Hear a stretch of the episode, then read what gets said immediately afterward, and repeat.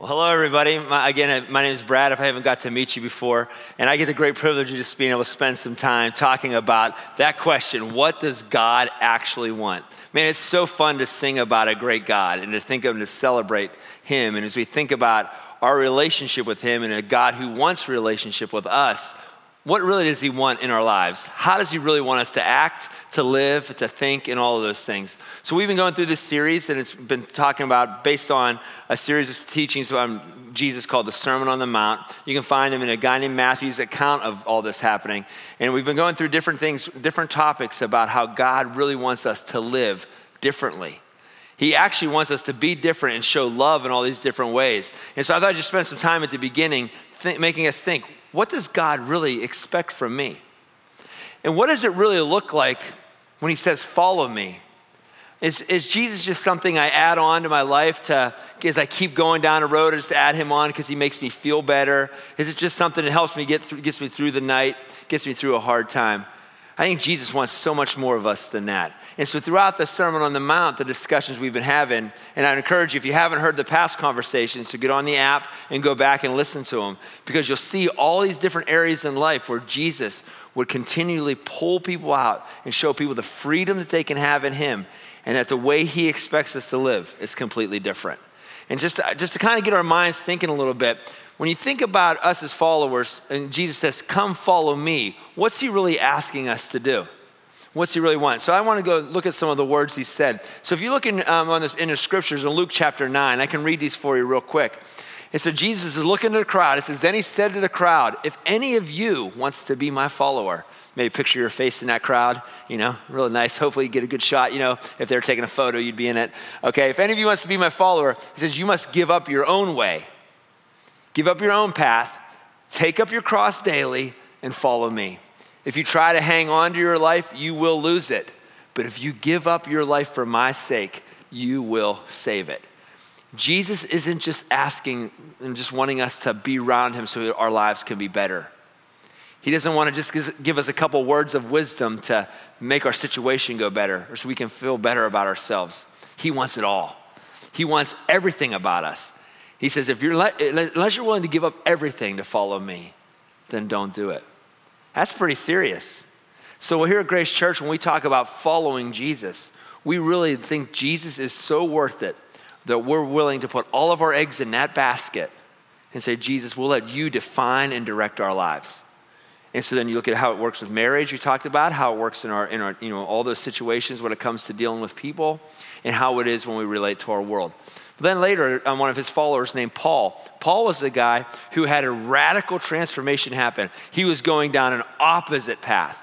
And you, you can read his story in the Bible in Acts chapter 9. He was going down an opposite path, but God transformed his life. And if you ever think you're too low or too far gone, Paul's life was radically changed. Listen to what he said in the book of Galatians, chapter 2, verse 20. He said, My old self has been crucified with Christ. It is no longer I who live but Christ lives in me. So I live in this earthly body by trusting in the Son of God who loved me and gave himself up for me. No longer I live. No longer is it about Brad's ideas, Brad's hopes and dreams. Because I found out there's something better. And what is Jesus, the creator, the one we just sang about so wonderfully, the one who made all things? What does he want from me? So, God, I don't, I'm not, not about living for my own way, but I want your way to go. The reason why I wanted us to talk about this right here is because tonight we're going to talk about something that's going to hit some of us very personally. And I mean, I'm telling you, and I'm, it might feel like I'm trying to meddle into your life, but I think it's something that a majority of us in here will struggle with. And it comes down to this question, you know, as we think about these things, it's going to talk about how we interact with people even when they're not nice to us. But what I want to encourage you when you think about your walk with Jesus, this is what really you're signing up for. When we commit to following Jesus, it changes everything. Jesus wants to change it all, all of it. So here's the question I want you to ask tonight How do you respond when you are mistreated by others? Not like, I, what I mean by this is not something when someone commits a criminal offense to you. That, that's what you call the police for. Or not someone, a person does something harm, harmful to you in our, in our world. There's, there's systems, and I know some of them are broken, but there's systems out there that can help with those things. And if those don't work, there's a God who will, who will get his revenge, he says. And trusting God with those things. But I'm talking about when they mistreat you personally. I, I love going to Disney World. I really do. Any of them. I'll go to any of the parks. I, I, had the privilege last year. I went to Disneyland too. I just love it all. I love the magic of it. I love the wonder and all that stuff. I'm like a little, little big kid, if you will or big little, whatever it is. That's what I am, okay? And um, so one time we were there with my family, and I've got a great family. I've got kids that are 22 to way down to 10, all boys. And there's me and my wife, and we're, you know, we've tried every which way, tried every plan to get on, make sure we got on the ride we want to ride on, or waiting to, you know, all of us that are, have any kind of personality when you're a park like you're trying to think, how can I get through the, with the shortest amount of lines? You know, no one wants to stand in line for 180 minutes. You know what I'm saying? It's a long day. Oh, yeah. So we're down there, and you, so, so picture this, this scenario with you. You're waiting at Disneyland, you're there, it's, you're muggy, you're hot, and all this stuff, and you're standing there in line, and you've been waiting for about an hour. And you're waiting in line. It's like, man, we're almost there. It's only like three days left of line. That's all. You know, we're finally almost there. And then you're standing there, and you know, all the water bottles are empty they drank all the water. All the games on your phone that you try to keep the family engaged with, they're, you know, you've exhausted them all. All of the jokes, all of the stories, all of the I Spy games, everything's done, and everyone's just tired of standing in line. But you see the end is in sight, and it's going to be worth it. That 30 second ride is going to be awesome. Instead, they're standing, and then it happens. You know what I'm talking about a couple people, they start, you, see, you start seeing them angling towards the front of the line. They haven't been waiting in line. Wait a second. They were just eating ice cream, it looks like. And they're walking towards the front of the line. You're hoping one of those magical employees is going to swoop down and exact vengeance on them because they cut right in front of like a hundred people, and you're some of those people. You know, and they hop in there, and you're like, "That's not fair. They're skipping line."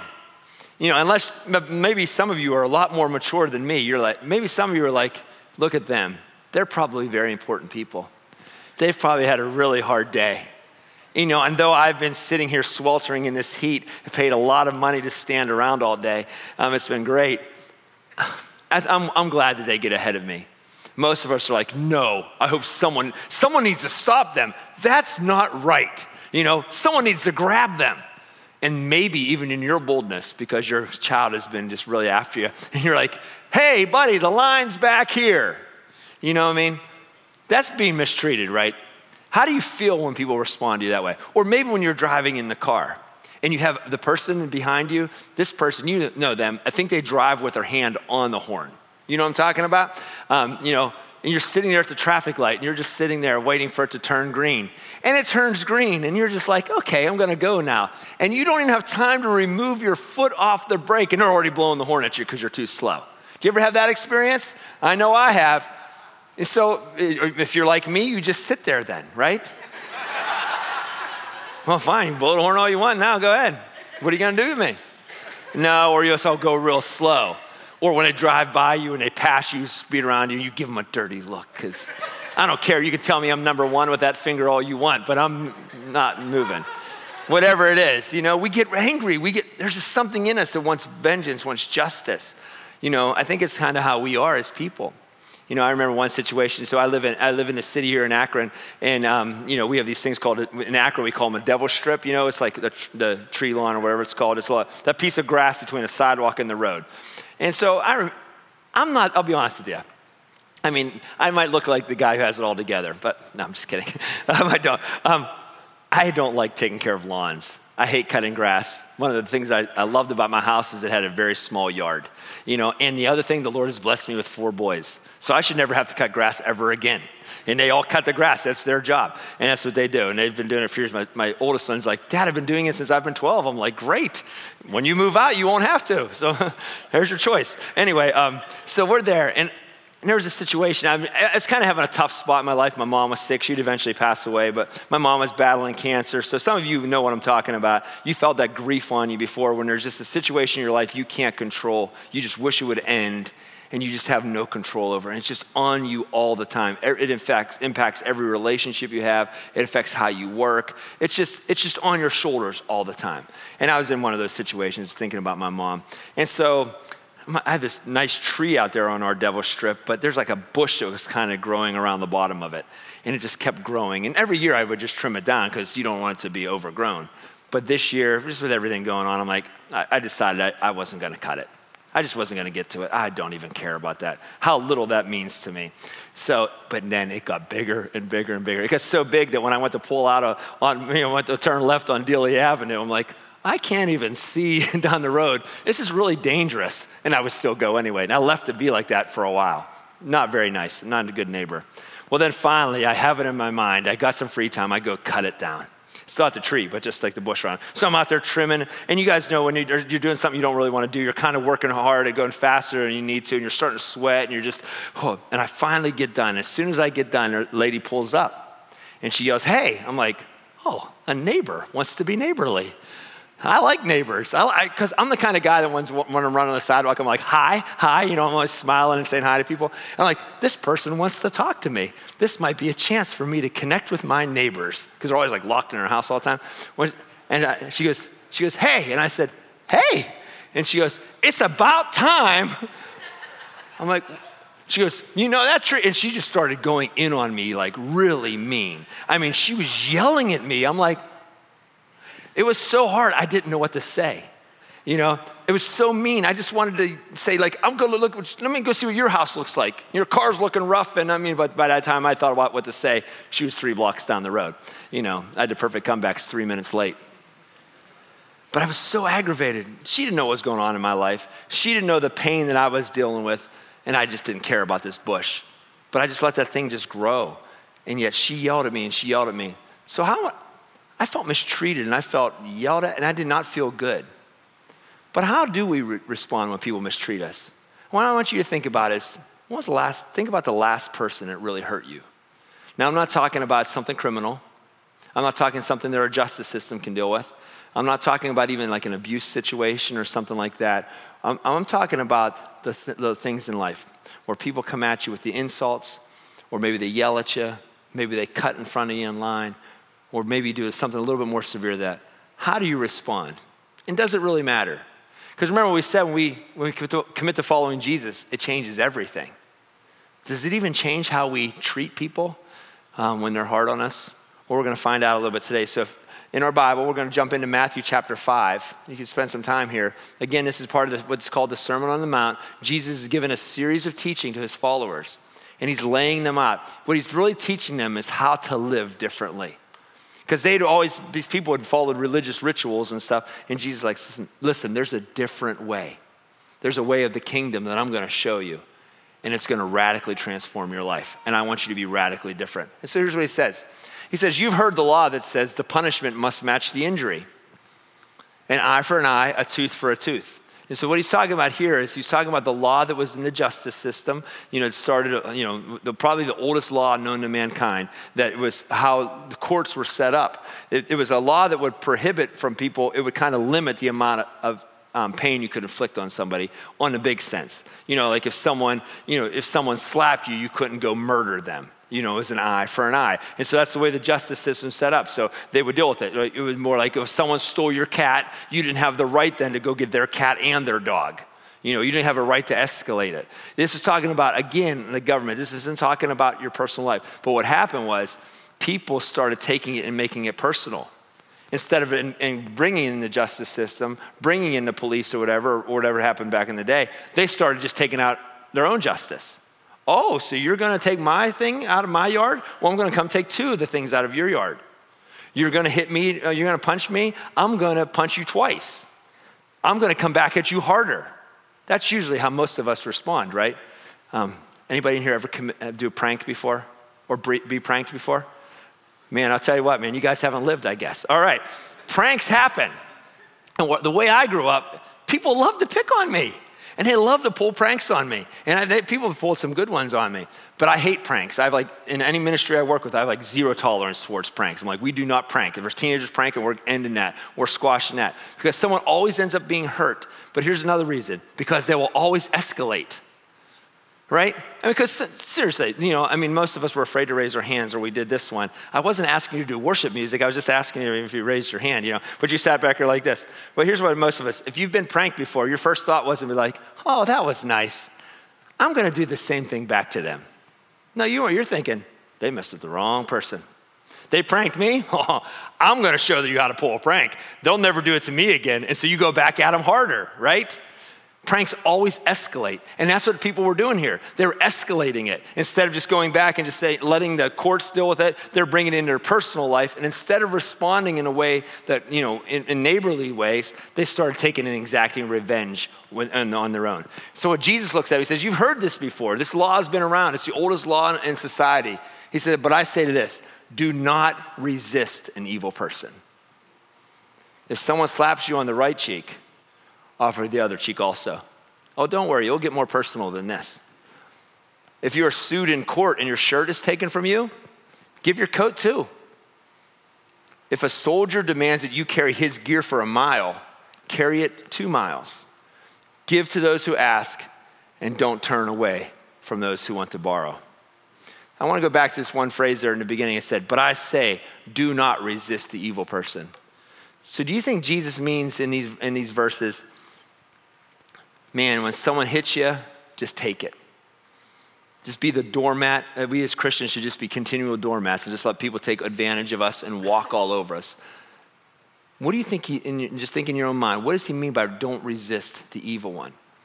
Well, hopefully, we're going to spend some time thinking through this today and look at four illustrations that Jesus gave for help us to see what he really means. Because I don't really think he means we just sit there and internalize it and just take it in.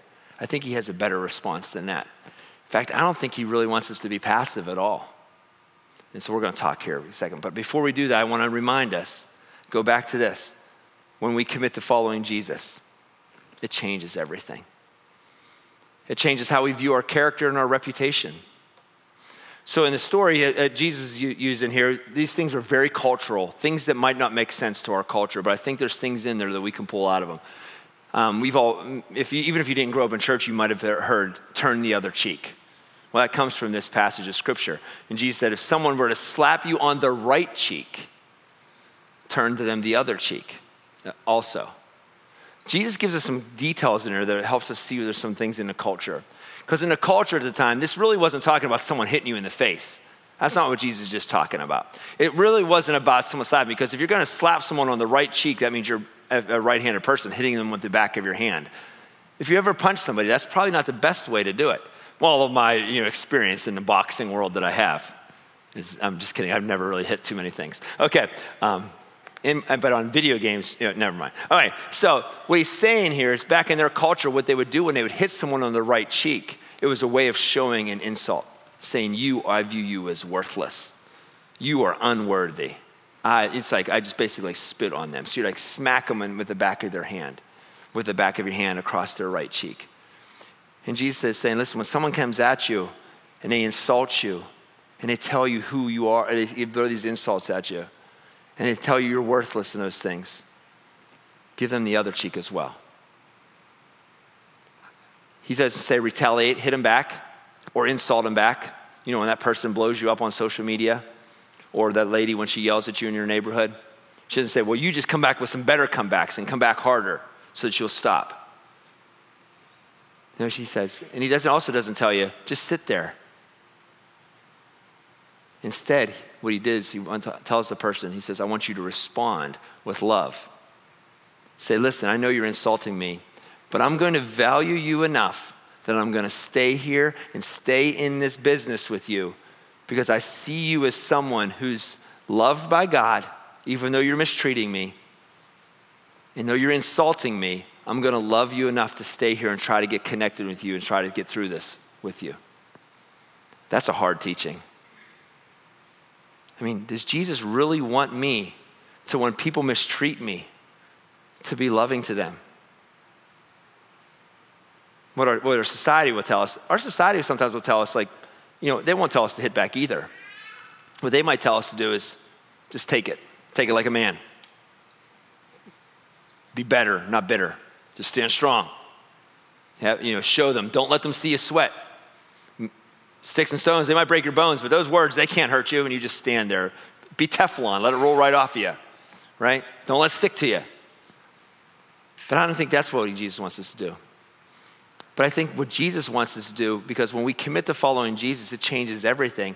It changes how we see people, that even the people that would do something hurtful and say mean things to us, like Baldy, I mean, things that maybe people have said to me, you know, whatever it is, the things that they might say to us, but to look at them and value them enough to say, how can I show love and care to this person?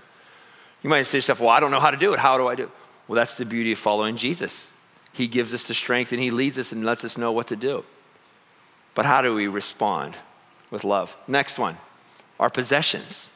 Here in this story, they're talking about this lawsuit thing that would happen. You could take someone to court if they wronged you. You could take them to court, and if, and if you won, you get their shirt. Well, that was a high pitched squill. You get their shirt, right?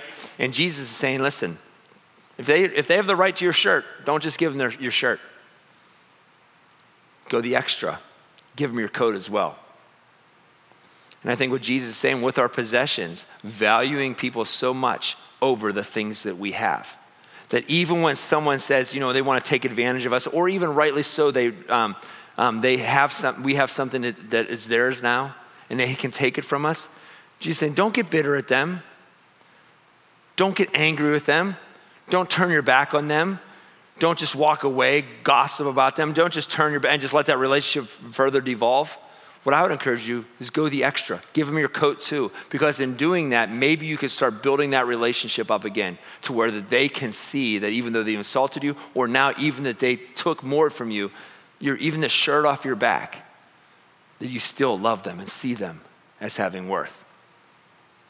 Like I said, this is going to get real personal because this is really hard. But here's what I encourage you to do, because I know if you're like me when I read this, and when I, when I was working through this, a lot of yeah buts came up in my mind personal situations. Again, I'm not talking about if someone commits a crime to you. Call the police. Use this, try the justice system. If it doesn't work, then leave it in the hands of God and let Him handle it.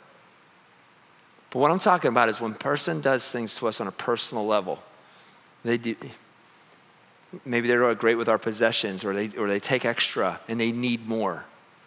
Give it to them. Are your possessions worth more than their heart? Instead of holding on to those things and letting those things own you, you open your hand and say, God, this is yours anyway. What can I do? To, how can I use it to serve other people? Again, this, I think this is a hard thing. Does Jesus really want me to resist even when someone takes, a, takes even the shirt off my back? Look at the next one. Our rights. This one here, I'm telling you, is going to be really personal. We love our rights, and we believe we have rights. But remember when we said at the beginning, I've been crucified with Christ. It's no longer I who live, but Christ lives in me. I'm part of a different kingdom, and now my rights are even changed. And when Jesus is going to push in on here, it's going to be really hard for some of us to hear. So imagine if you were part of a culture, the Jewish people at the time, and the Romans were there. This Roman army has moved in. They took your land, the land that was your forefathers, they took it right out from under you. And not only is that enough oppression, they thought, you know what, now that we got this property, now how can we start taxing these people even more? And so they built up these tax systems that really took advantage of people, where they started getting charging people excess because they could. Romans would tell people, hey, you could tax this much, but whatever you want to tax them on top of that, that's all your money. And so they took advantage of your money. Imagine how dehumanizing that would feel. And some of you know exactly what I'm talking about. Maybe you've been in situations like this where you've been, a, been oppressed by an oppressor. And they take advantage of you. They make you feel small. They humiliate you. You feel so low already. Like you feel like they see me as not even being human. And then to make it worse, you could be an innocent bystander just standing there at the market, and a soldier could walk by and he could look at you and say, Hey, you, carry my gear and you had to do it for one mile. These people have already made you feel small, have already beat you down. Jesus, like, now they get to take you, tell you to make you carry your gear. And where their gear probably wasn't just a sleeping bag. It might have been a weapon that they might use even to hurt some of your people. And Jesus looks at him and says, Listen, you've heard it said to take it one mile. Instead, I tell you, take it two miles. Jesus didn't say retaliate, because there was a lot of zealots in the time, and what they would do is they'd say, okay, we're tired of this. So they would pull out their daggers, and they would not see those soldiers as people. They would see them as their enemies. And I'm not, and this isn't, we're not talking about war or things like that. There's a whole other stuff we could talk about with that. But I'm talking in their personal lives, and what they would do is they would stab their, they would stab these soldiers or try to get retaliate with them.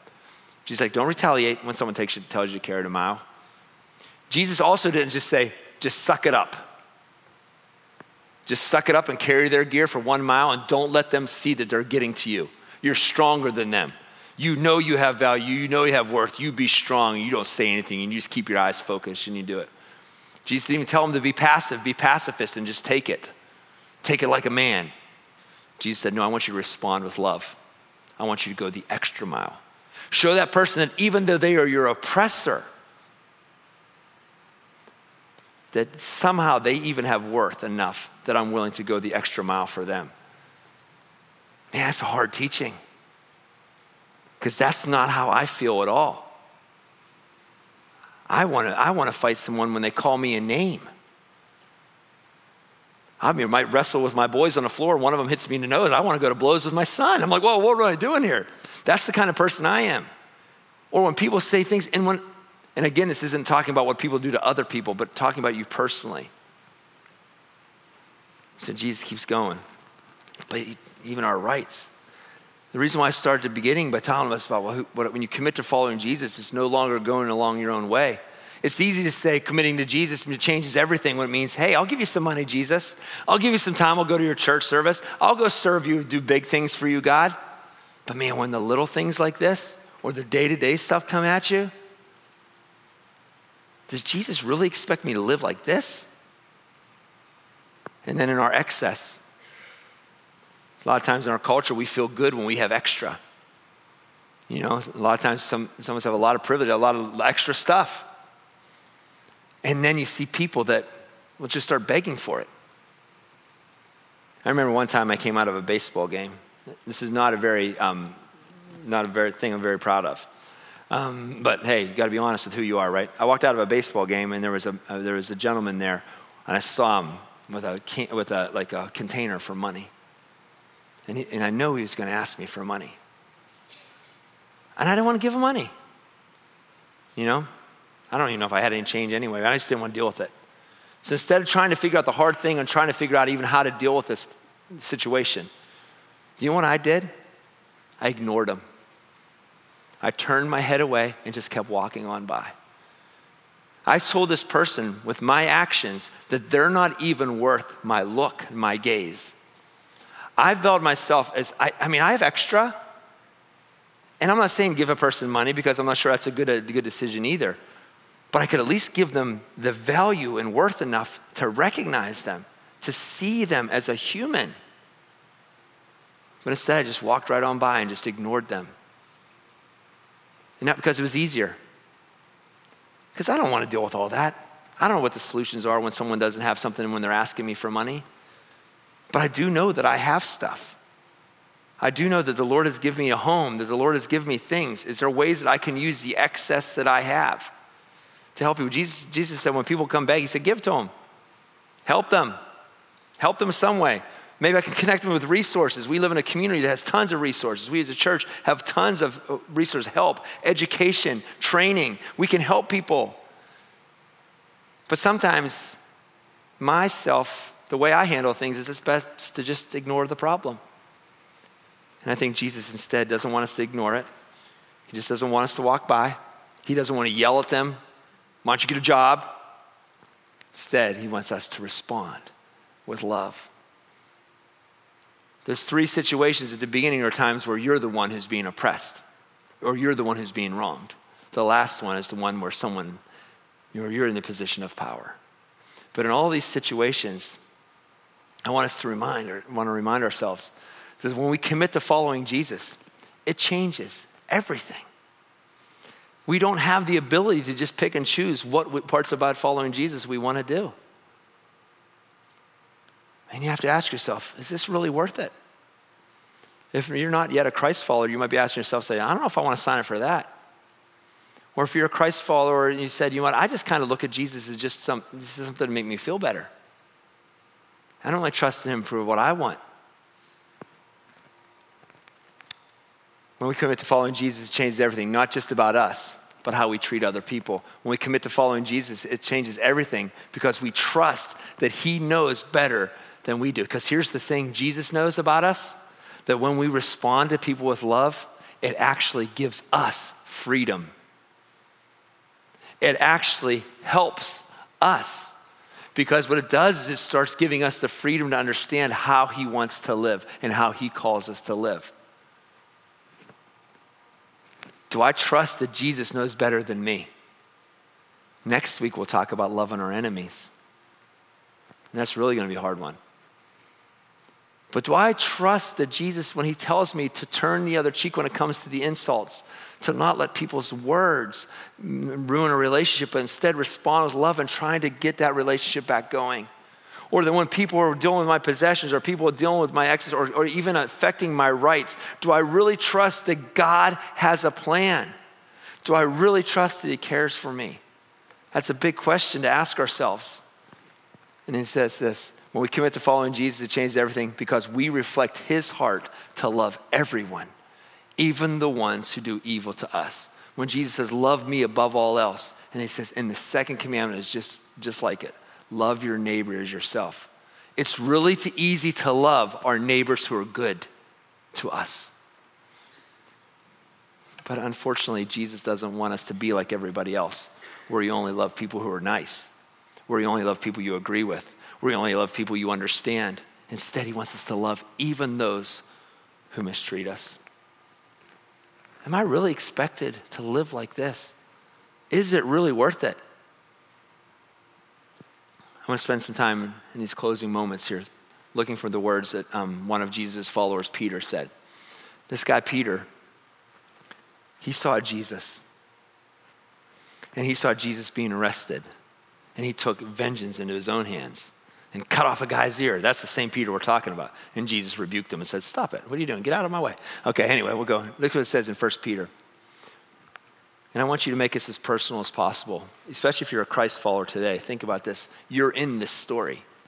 He says, For God called you to do good, even if it means suffering, just as Christ suffered for you. Think about the insults hurled at Jesus while he was on that cross. He is your example, and you must follow in his steps. He never sinned, nor ever deceived anyone.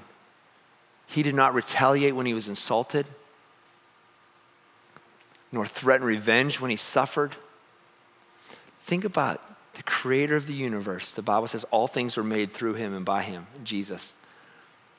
Watching the person who he knew before he was crafted in his mother's womb, seeing that person with their mouth that you created spurl, hurling insults at you, or the hands which you formed and the muscle that you gave that person, and watching them use those hands to put you upon a tree. But Jesus was laser focused in his plan because he knew that there was something bigger that he was part of. He left his case in the hands of God, who always judges fairly. He trusted that there's something bigger. He personally carried our sins. So, I, what I like to do in scripture when I see the words "our," I put my own name in there. He personally carried Brad's sins in his body on the cross so that we can be dead to sin and live for what is right. By whose wounds you are healed. Once you were like sheep who wandered away. You went down your own path. You did your own thing. You rebelled against God. But now you have turned to your shepherd the guardian of your souls.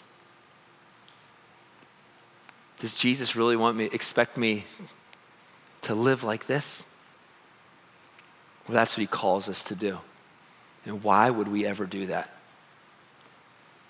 Because God saw us in our most desperate of situations. He saw us on a path that we thought was freedom, but was a path that always left us enslaved to sin. He saw us on a path to destruction.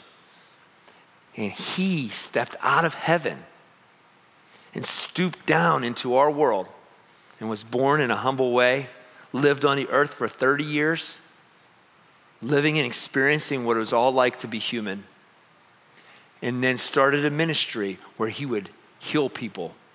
He opened the eyes of the blind, cleansed the leopard, the leper spots, not the leopard, they still have spots, but the leper, he cleansed their spots. He brought back people from, the, from dead. He walked on water, he did beautiful things. And in those three years, he built a following, all the time knowing that his path led to this the shepherd who would die so that we might live. Are you willing and is it worth it for you to live how he calls us to live? But I want to tell you today if you ever feel like it's hopeless, there's a God out there who loves you so deeply. He's been insulted, he suffered without retaliation so that he could die for me and for you. And so when he sees us, people mistreat us, he doesn't like that either because people are mistreating one of his kids. But he has a high standard for us because he knows that when we commit to following him, it changes everything. Because in Him we have freedom and we have the strength then through Him to respond with love. So here's just four quick things. I like to go by the keep it simple stallion model. Not, you know, keep it simple stallion because stallions run fast and I want to run fast after Jesus. You thought I was going to say another word there, didn't you? Okay, so here's the, how do we respond with love? First one. Here's I'm just be, I'm a simple person. Be graceful. Grace is giving something to somebody they don't deserve. When a person comes at you with insult, give them back kindness. Give them back the, the value to see them. Give them love. Show grace even though they don't deserve it. Because Jesus did that for us. Next one, be generous. Don't hold on to your so tight, so, uh, stuff so tight that you won't let people borrow things. oh, but it's my brand new car. That's just a thing. Oh, but Brad, you don't understand how nice my car is. Well, but if it's too nice to let people borrow, maybe get a different car. I don't know. But be generous. If you have something extra, be kind. So simple. We see it on shirts all the time. But we as Christians, we see it's part of the fruit of the Spirit, and then be helpful. Because when we look to the eyes of Jesus and we see the way that he focused his life on dying on that cross so that we might live, he did not respond to insults, did not retaliate to suffering, but instead followed and trusted the plan enough to where it carried on so he could have redemption for our souls. When we live and focus our hearts on him, trusting that the God who made heaven and earth knows what he's talking about, man, the freedom we find in that. And then we ask ourselves the question what does God actually want from me? In all situations, He wants us to respond with love. So, whatever God's doing in your heart right now, we're going to spend some time here. I'm going to pray in a second. The band's going to come out, and then we'll spend some time through music. I just encourage you to work that all through. Maybe put the yeah, but to the side for a second. And I know there's situations that, um, you know, this is very, being very simplistic. We can't get into everybody's personal situations. If there's situations you don't know how to handle, reach out. Talk to somebody who you respect and who you know loves Jesus. Reach out to any of us. Because there's all kinds of situations where it's like sometimes the best thing to do, the way you show love to people, doesn't look like love sometimes. There's all those things. But what I encourage you instead right now to focus on your heart on Jesus and say, Jesus, do you really want me to live like this? And if you, the answer is yes, then plead for him to him for the strength and the teaching to do it.